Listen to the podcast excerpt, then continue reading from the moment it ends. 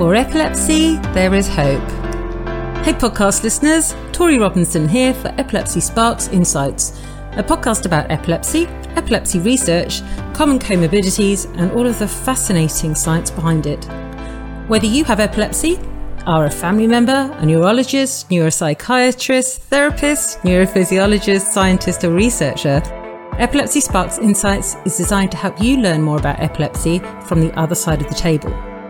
I'm a person with epilepsy and some missing brain tissue.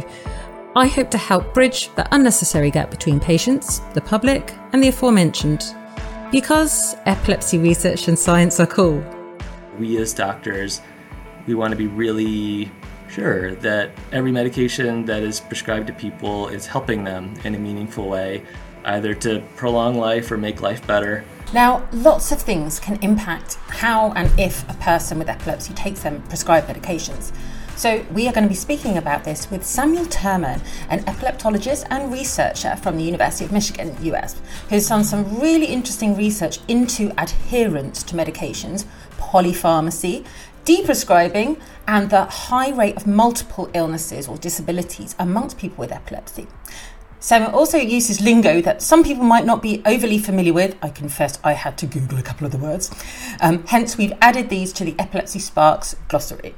Stay tuned to learn more. And if you'd like to learn more about epilepsy and epilepsy research each week for free, do subscribe to the channel.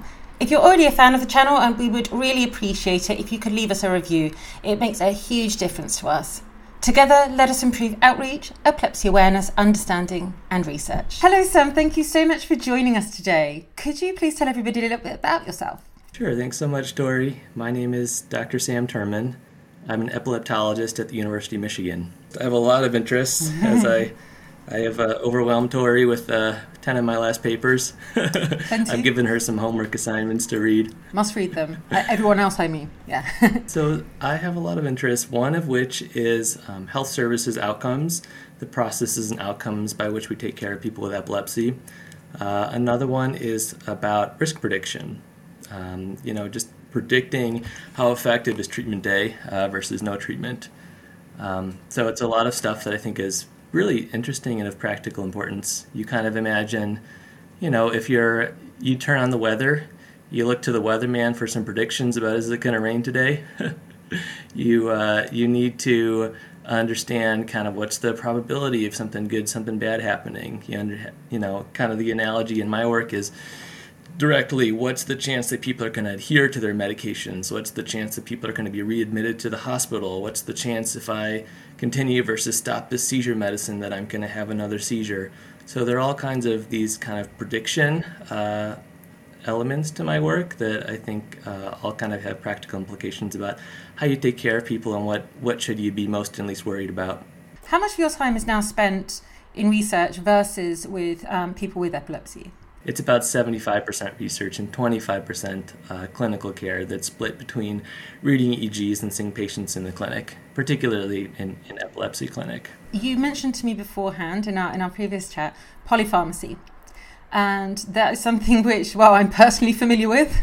I can't say I'm too um, happy with it necessarily. We have to weigh things up. But tell us about your paper into that. So your response is, you know, is not not an unusual one. Um, there, so um, a little bit of background. Polypharmacy, um, it's a word that just means that you take, you know, people take lots of medications. And we as doctors and all patients, we, we're always trying to prioritize, you know, what's the most important thing. There's no one ever who says, I wish I could take twice as many medications, you know.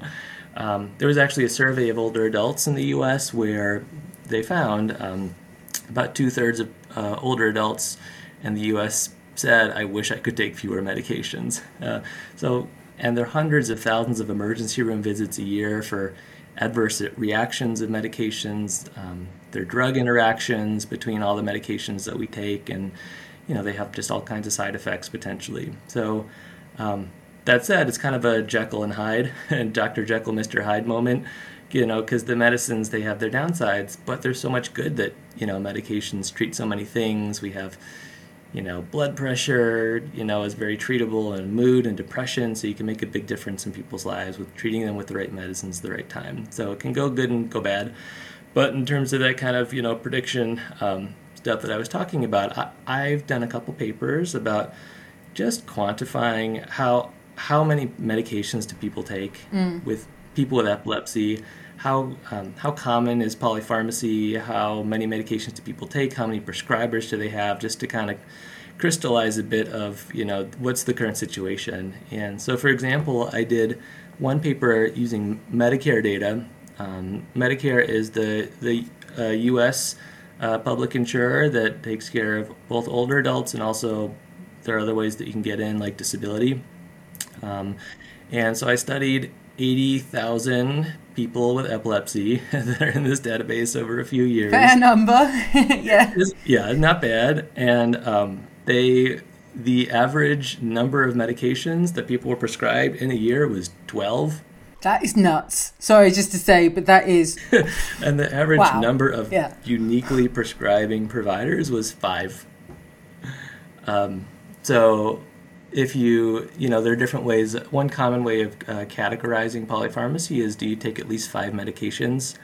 It's out there in the literature, and fully 90% of this population was prescribed at least five, as compared to, you know, in, in Medicare population, it's an older, it's an, an, a, sicker population. So it's, I guess the, the general figure would be about half. Um, so it's high, but but 90% is greater than 50%. Yay. Um, in addition, uh, I found that about one in five took an opioid medication. And after Keppra being the number one med- most commonly prescribed medication, Norco was the number two prescribed medication, which is an opioid. Uh, and 60% of people took at least three central nervous system acting medications. So um, that was, it's really kind of a, a wake up call. Uh, the, the numbers are, are somewhat alarming. They're somewhat less alarming if you look at the general population. And I and I have also done another similar study using the NHANES database, which is a nationally representative U.S. population, not you know not oversampling older or disabled people, and it was still pretty high in the overall U.S. population. It was a smaller sample, but it was it was 50% there. It took, took at least five medications. So at first view, it's it's kind of shocking, but as you think about it a bit more, you know, I think, well, you know, I take my seizure medication. Some people take two or three seizure medications. You know, depression, I take my antidepressant. I take my, you know, medications for pain. I take medication for blood pressure. I take medication. So it really adds up pretty quickly. But then it's just, you know, more and more and more. It's, I think there are some practical implications of this where we as doctors, we want to be really sure that every medication that is prescribed to people is helping them in a meaningful way, either to prolong life or make life better, as opposed to kind of the just, you know, it's, it's a lot easier to add than subtract medications. Sometimes the side effects can outweigh the potential benefits. And I think just taking people off medications for that reason or what we, we say to be the reason can be quite challenging for um, clinicians. Absolutely. You know, sometimes the issue is um, I don't feel like this is my medication to manage. You know, I have a really specific role in, in a lot of patients' care, which is the epilepsy. And then, you know, I just kind of take lots of other medications and, you know, but I'm not, I'm not the main decider. Um, you know, but another main challenge is that sometimes you're kind of just comparing apples and oranges. Um, you're saying, well, I could take this and be less likely to have a seizure, or I can not take this and be less likely to have side effects. And it's a real, it's a real, you know, I think this is just a common um, day-to-day challenge that we all face as, as people. It's just kind of weighing, weighing these apples and oranges when it's kind of hard to make decisions. Well, and a lot of us really are, like, if not the majority of us, but are clinicians and aren't specifically trained in epileptology um, and psychiatry and everything else that goes with it. So we completely and utterly, no pressure, rely upon you guys. well, yeah, I mean that that I can see that. I mean, I think that the other way though is that um, sometimes patients, I kind of ask patients, you know, why are you taking this medication? And the the response is, well, because my doctor prescribed it, and you know that is that could be a you know a totally totally fair reason. But on the other hand, I just you know I get a little worried when I hear that response because I want to just make sure that a patient knows why they're on the medication and has some reasonable assurance that you know they believe that it's it's indeed helping them. and that there is choice. Yeah, right. Tell us about the piece that you did on suddenly stopping medications or stopping medications in any way, shape, or form and do no harm. So do no harm is, you know, doctors all recognize this term. We took the Hippocratic Oath, which is, uh, you know, which is a text that you that you read and abide by when you enter the profession of medicine. And you know, we all, everyone believes that. You know, you you don't. We're all scared to do something that you feel like is gonna hurt the patient, um, but there's no free lunch. You know, I mean, you know, someone's going through epilepsy surgery. You know, clearly there's a lot of potential benefit, but it's also you know surgery, and it's there's a lot of so you know this do no harm concept. It must be balanced by uh, you know do no net harm. I guess that's the other way of saying way it. to you, put know, it. you know, you want to you want to be sure that the benefit outweighs the outweighs the potential downside. And so specifically, what what you're talking about is there this decision that has been interesting me is when to stop seizure medications because when people develop epilepsy, the the standard treatment is to start an anti seizure medication and tons and tons of choices um, that you can start. And the good news is that seizure medications are pretty effective. Kind of the the standard numbers are about you'll half of people with epilepsy their seizures will be controlled by a single medication, and then in total two thirds of medic two thirds of people with epilepsy you'll control their seizures with medication. So that's fantastic. Um, and then the even better news is that people have done studies in terms of predicting if you have been cooled off for a while, you haven't had a seizure for a few years. If you stop seizure medications, what's the risk that you're going to have another seizure, even if you stop? You know, so like the best possible situation is well, I've been stabilized. Um, there comes a time when maybe I don't need this forever. And so people have done risk estimates and said, well, maybe 30, 40% of people who have been seizure free for a couple of years can come off their medicines and, and not have a seizure again, at least in the kind of the reasonable kind of, you know, medium, medium term. So that's good news, but still selecting those candidates is just, it's, it's hard, you know, uh, I, but I think it's such an interesting problem because, you know, problem number one is just the, the percent. Like, do I know what is the chance that you have a seizure if you continue versus if you stop your meds? And that's something that I'm actively uh, researching. Um, I'm doing some trial reanalysis. There's actually a, um, the, the biggest trial that pertained to adults was done in the UK. There are 40 centers and there are investigators in, in Liverpool. Uh, and so it's the, the you know the biggest and you know perhaps the best study to date and so i'm doing some reanalysis of that to try to get the best possible percentages um, of what's the risk of having another seizure if you stop versus if you don't um, have lots of other future plans uh, based on that so um, but you know that's one element. The next element that's involved in this is how do you want to receive that risk? How do you manipulate that percent? You know because if you tell someone your chances uh, is 30%, that's subtly different than your chance is uh, 3 in 10 or 1 in 3, you know, which is different. Also, what's really important, I think, is for any patients that might be listening as well, like, like we are all so very different. So, say for instance, if I haven't had a seizure for two years, and I'm considering coming off my anti-seizure meds, that's very different to somebody else who hasn't had a seizure for two years and considering coming off their seizure medications. It is not one size fits all, all right? There's no one size fits all. I think there there's a, um, a kind of guideline, or there has been guidelines that patients with epilepsy, after they've been seizure free for about two years, it might be reasonable to have the discussion. Um, but everyone is so different. You know, some people will say, no, I'm I'm happy. You know, those seizures were the worst. I've stabilized. I don't want to rock the boat.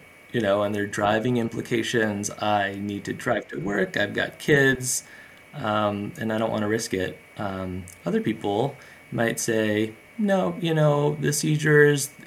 I didn't have that many. They were, you know, they were kind of not the big bad shaking kind. Um, driving it, I, I can forego driving for a little bit. If I have another one, you know, I'll just go back on. And, you know, geez, I, you know, I'm kind of, you know, you're, you know, that there are all kinds of side effects. You know, I'm a little fuzzy thinking, having a little word finding trouble. I think it's from the medication. So the balance is just going to be so different from person to person. And some of my future work, I hope, will be aimed at kind of, you know, parsing through, you know, kind of what what preferences, what people, what ranges of seizure risk. Um, it does the the good outweigh the bad, or vice versa. And it's interesting because what some people think is good or bad, other people don't. Right? It's completely and utterly individual. Yeah, no, that's totally true. The the way that I kind of you know in in trials we. Um, when you randomize people in a clinical study to treatment A or treatment B, there's generally a primary outcome. Like we specify this is the thing that this trial is most important, but but every patient's primary outcome is different. You know, your primary outcome might be I never want to have a seizure again. Someone else's primary outcome may be I never want to take another medication again. so so just just what you're saying. And I'm really glad that you're actually researching this because it's something that is uh, I don't know often comes up in conversation between patients. Um, but often you don't necessarily have enough time to have that full in-depth conversation with your clinician. And so, you know, I think the the point of my work is not to say that you know people are on so many drugs and you know people should come off their seizure medicines because because as I say, it's a Jekyll and Hyde moment where mm. you know there's good and the bad, and everyone's everyone's calculus is going to be different. But I do think that it's really useful to just describe the current state of things, describe the medications that people are taking, and for patients, um, you know, to really, you know, feel like their medications are helping them, um, and just to kind of, you know, for the withdrawal discontinuation decision, just to be aware that some people with epilepsy and medications, you know, may, maybe you don't have to take medications forever, and it's just something that you probably, some people have maybe even never talked to their doctor about, you know, just even to have the conversation like i didn't even know this was possible. I just thought that i would you know be taking my seizure medicine forever and ever. And you know that that could be the case but just have you ever had the conversation? Uh, also i'd like to add if anybody is thinking uh, or your uh, loved one might be thinking or your patient might be thinking of just stopping your drugs don't do it and I can speak from personal experience. I was going through a bit of a meltdown uh, many years ago, and I did it, even though I knew I shouldn't do it. And I was basically saying, "Seizures, come here, please." That was fun. Not, please don't do it because you not just increase your risk of seizures, but also SUDEP even. So yeah, it's just it's got to be managed, right? Absolutely, that's right. Talk, you know, it's a conversation with your doctor about kind of what's the smartest thing for you. Uh, so one other thing what we were going to mention was well terminology. Uh, for instance, the term adherence or compliance. You've um, done some work on well, not just what the definitions are, but well, go into more detail for us. Yeah, I've done uh, a few recent papers about medication adherence. Um, so you know the terminology is has swung more towards the word adherence compared to compliance adherence is, you know, there, there's kind of a little bit of a negative connotation to compliance. You know, you will do as you are told, yeah. which is really not. If they say you are non-compliant, I'm like, I didn't do it on purpose. Sorry. You know, right? You know, you know me. No. um, so, you know, but adherence implies that a recommendation is made. The patient has understood that recommendation clearly, which is, you know, not always a not always a given and the patient agrees that that is the best thing for them. So there is a multiple step thing. I understand the recommendation, I agree it's a good idea, but then still at that point, you know, medications fall through the cracks because of either forgetting pills or having trouble, you know, logistical things or couldn't refill them, and there there are just all kinds of reasons why, um, you know, people may may or may not adhere to their medications. But you know, you're right. The terminology is kind of like you know, so what, you know, potato, potato. But on the other hand, it's like you want to you want to be talking about the right thing in the right way. So, for example, I published a paper recently, two papers recently, one of which uh, was about uh, in people with newly diagnosed epilepsy.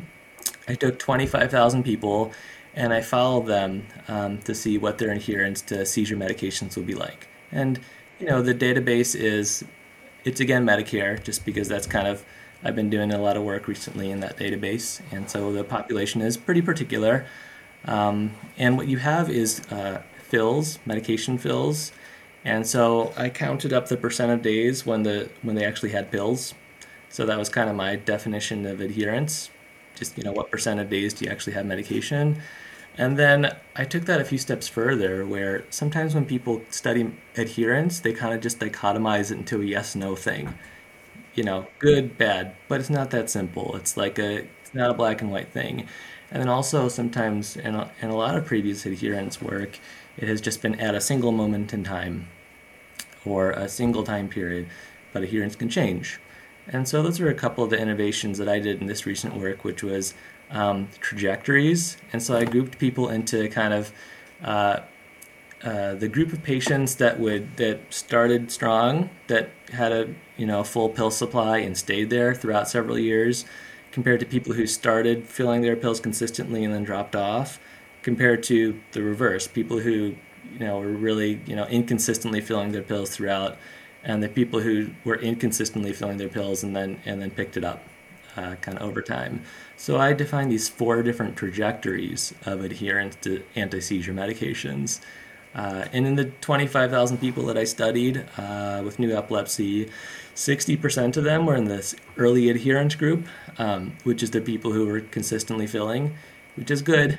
but that also means that of people who where you think they actually have epilepsy and you know a reason to be on seizure medications, 40% of them were in the other groups.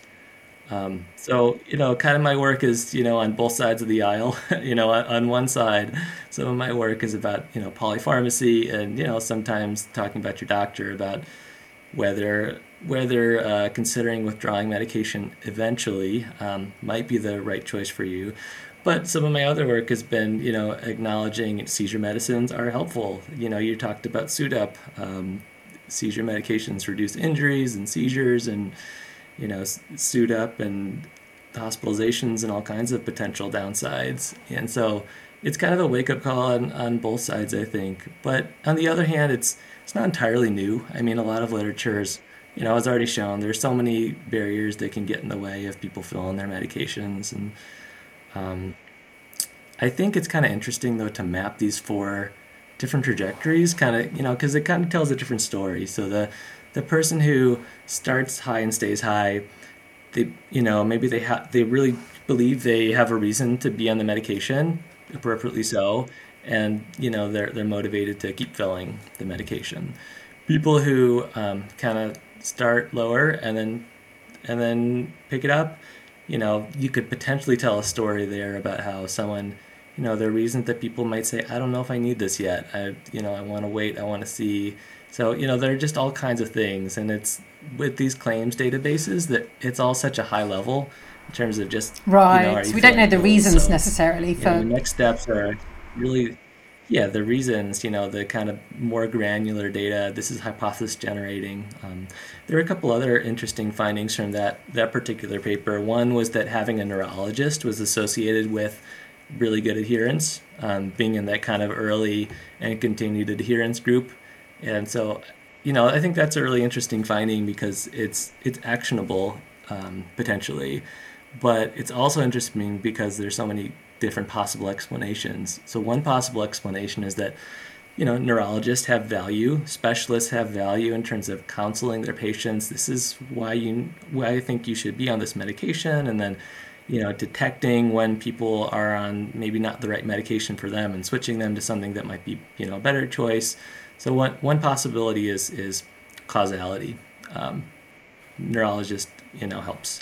Another possibility is that more motivated people seek out neurologist care, and therefore, it's a non-causal relationship whereby it's you know it's just the the people who get into your study, and and happen you know and decide to see a neurologist. So there with any with any good study, it answers some things and it and it raises uh, even more questions for the next step in the in the research process. You've got um, another thing that you were going to mention or just explain um, about the threefold increased physical disability rate amongst people with epilepsy. This is, you know, uh, this is this is a really big deal. Please tell us about that. As I said, I uh, I, I gave Tori her homework to read, and she's done it. a plus. um, so another um, set of studies that I did was about defining the prevalence of physical disability in people with epilepsy. So in that study, I used NHANES data. Um, so that's the National Health and Nutrition Examination Survey. That's uh, so in the U.S. They um, this is a really long-standing survey, and they they sample people um, across the US in different communities in such a way that you can actually generalize results to the whole country. So it's a really neat in terms of its survey design, and they send out a, a, truck, an examination unit out, you know, and they just go around the whole country. So it's great for saying like, what's the prevalence of this and that and that. They do all kinds of common stuff, and they have a set of you know physical limitations questions. So they um, they ask people questions about, do you have trouble getting upstairs and trouble sitting for a long time and trouble standing and trouble walking and how far can you walk? And they do a couple objective measures too. Um, so I use these data for, for two things. Uh, the, the first study was um, to compare physical disability in people with epilepsy compared to people without epilepsy. Again, kind of just you know in the business of just describing the state of things to understand what's a problem.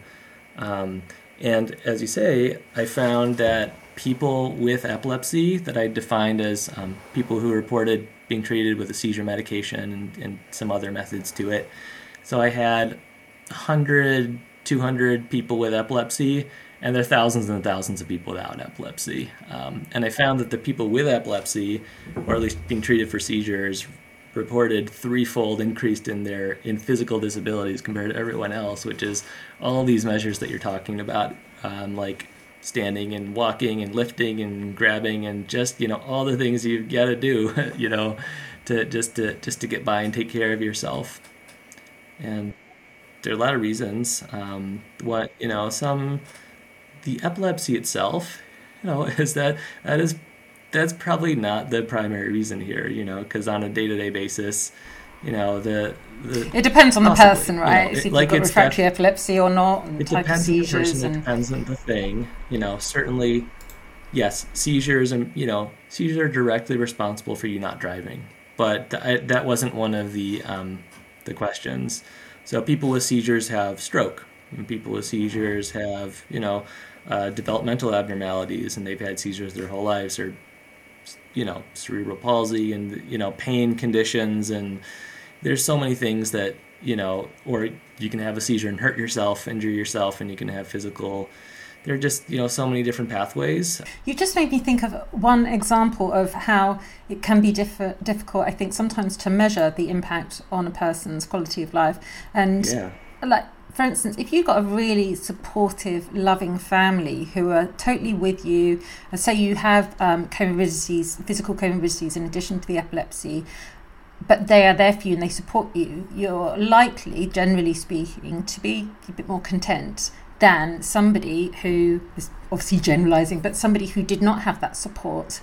And so physically, you could, and neurologically, you could be identical, in inverted commas, but how you feel is completely and utterly different. So, how do you measure that? I think your point is that there are a lot of things that are not always measured in research that that would be great if we do. Mm-hmm. Um, there are things like, for example, with the with with um, withdrawal post post withdrawal seizure prediction, lifestyle factors we often don't measure in these trials, like you know sleep and mood and hygiene and alcohol intake and there are all kinds of things that would make our risk predictions better to tailor our risk predictions to that individual and all the all the other things that influence the risk other than the EEGs you know, and, and number of seizures that, that are things that we do typically capture.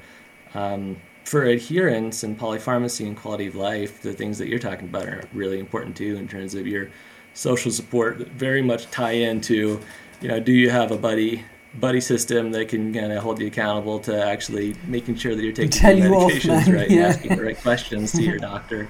So I, I, always do find it helpful when you know patients bring in. Uh, a spouse or a friend or someone else who can kind of you know just provide some additional input uh, and remember the things that the doctor is saying and provide some comment about you know what's this person how are they doing you know what's their quality of life what what are the things that they've told you that are most important to them when the person says oh I totally forgot. I'm so glad you reminded me to say that. So, well, sometimes I think people can be a bit nervous to say something. They, I mean, they we should, should never, but be nervous or a bit embarrassed. Well, actually, this happened, or I went out on the lash this night, uh, the other night, and yes, I had seizures, and I kind of blame myself, but they're too embarrassed to say it. So if you have somebody that you trust that can come with you, um, and another thing also is like I know somebody who was unfortunately in oh, repeat status epilepticus on and off for about a month. It was horrific, um, and she thought she'd had four seizures and she'd had in the 20s,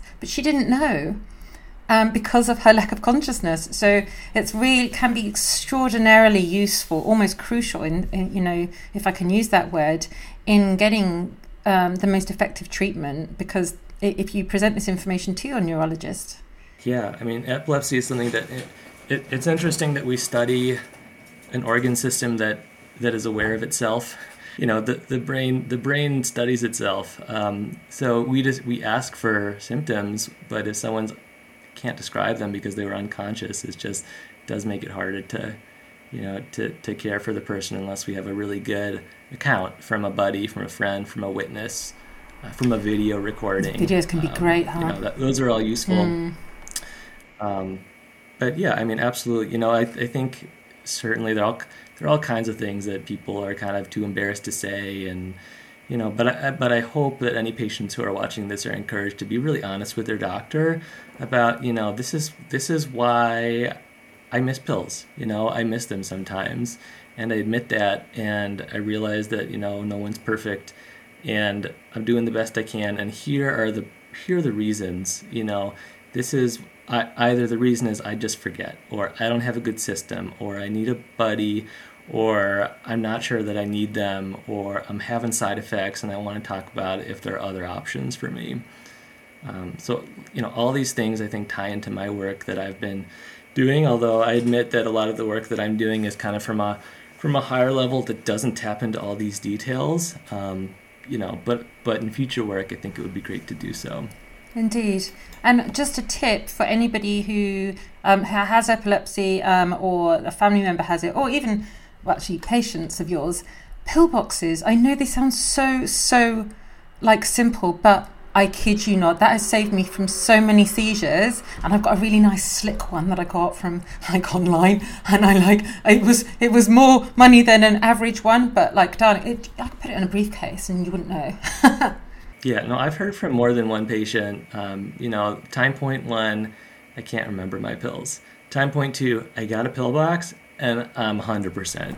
Yeah, reminders on your um, phone. So, really, you know, just kind of laying it out, getting the rhythm down, it, it can be really helpful. That's assuming that the problem is forgetting. You know, of course, that's only kind of one, one pathway towards people not taking their medications. Yeah, there are many many others and uh, we won't go into politics but that you know that that can uh, be there can be issues there too. Um, so if anybody wants to get in touch with you um, i will provide links to your work underneath this video or underneath this podcast. Um, are you anywhere specific if anybody wants to get in touch or wants to learn more about your work? I do have an email address for you know certainly for researchers who are interested in collaborating or asking questions. I'm as you see, I'm really happy to talk about my work because I'm very excited about a lot of the things that, that I've been doing and I'm hope to do in the future. Well, and from a person with epilepsy, a patient perspective, thank you very much. It provides us a lot with hope, you know, and um, it's really good to have insight into what motivates you and keeps you going.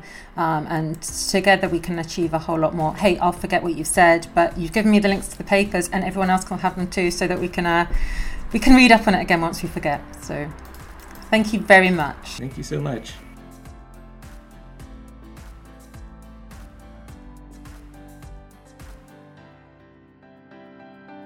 If you'd like to connect, you can find me on Twitter, LinkedIn, Facebook, or Instagram. And I'd love to hear from you if you have any thoughts about today's show. Please subscribe to Epilepsy Sparks Insights on your podcast app so that you will never miss the weekly episode. I'm Tori Robinson. Thanks for listening.